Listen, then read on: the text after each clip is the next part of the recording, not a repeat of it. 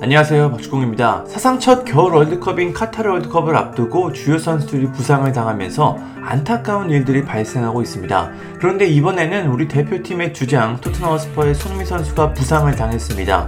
손흥민 선수는 챔피언스리그 최종전 마르세유전에 선발로 나섰습니다.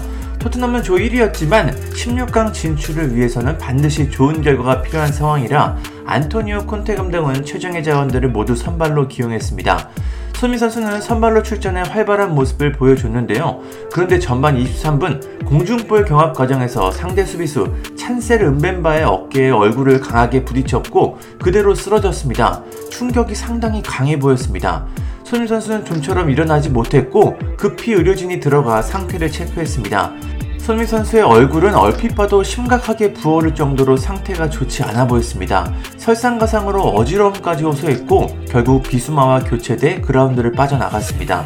현지 언론들은 손흥민 선수의 부상 소식을 속보로 전했습니다. 아직까지 손흥민 선수의 부상이 어느 정도인지 정확히 알려지진 않았는데요.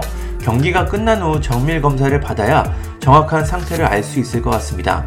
댄 킬패트릭 기자에 따르면 뇌진탕 프로토콜 규정에 따라 최소 일주일 동안은 경기에 나설 수 없다고 전했습니다. 그렇게 된다면 리버풀전을 뛸 수가 없는데요. 토트넘 공격에 큰 공백이 생겼습니다.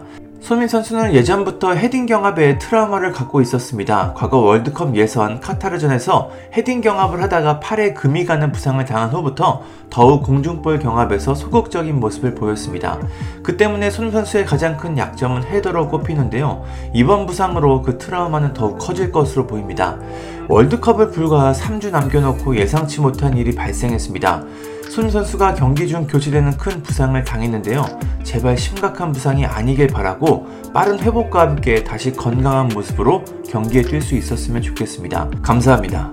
구독과 좋아요는 저에게 큰 힘이 됩니다. 감사합니다.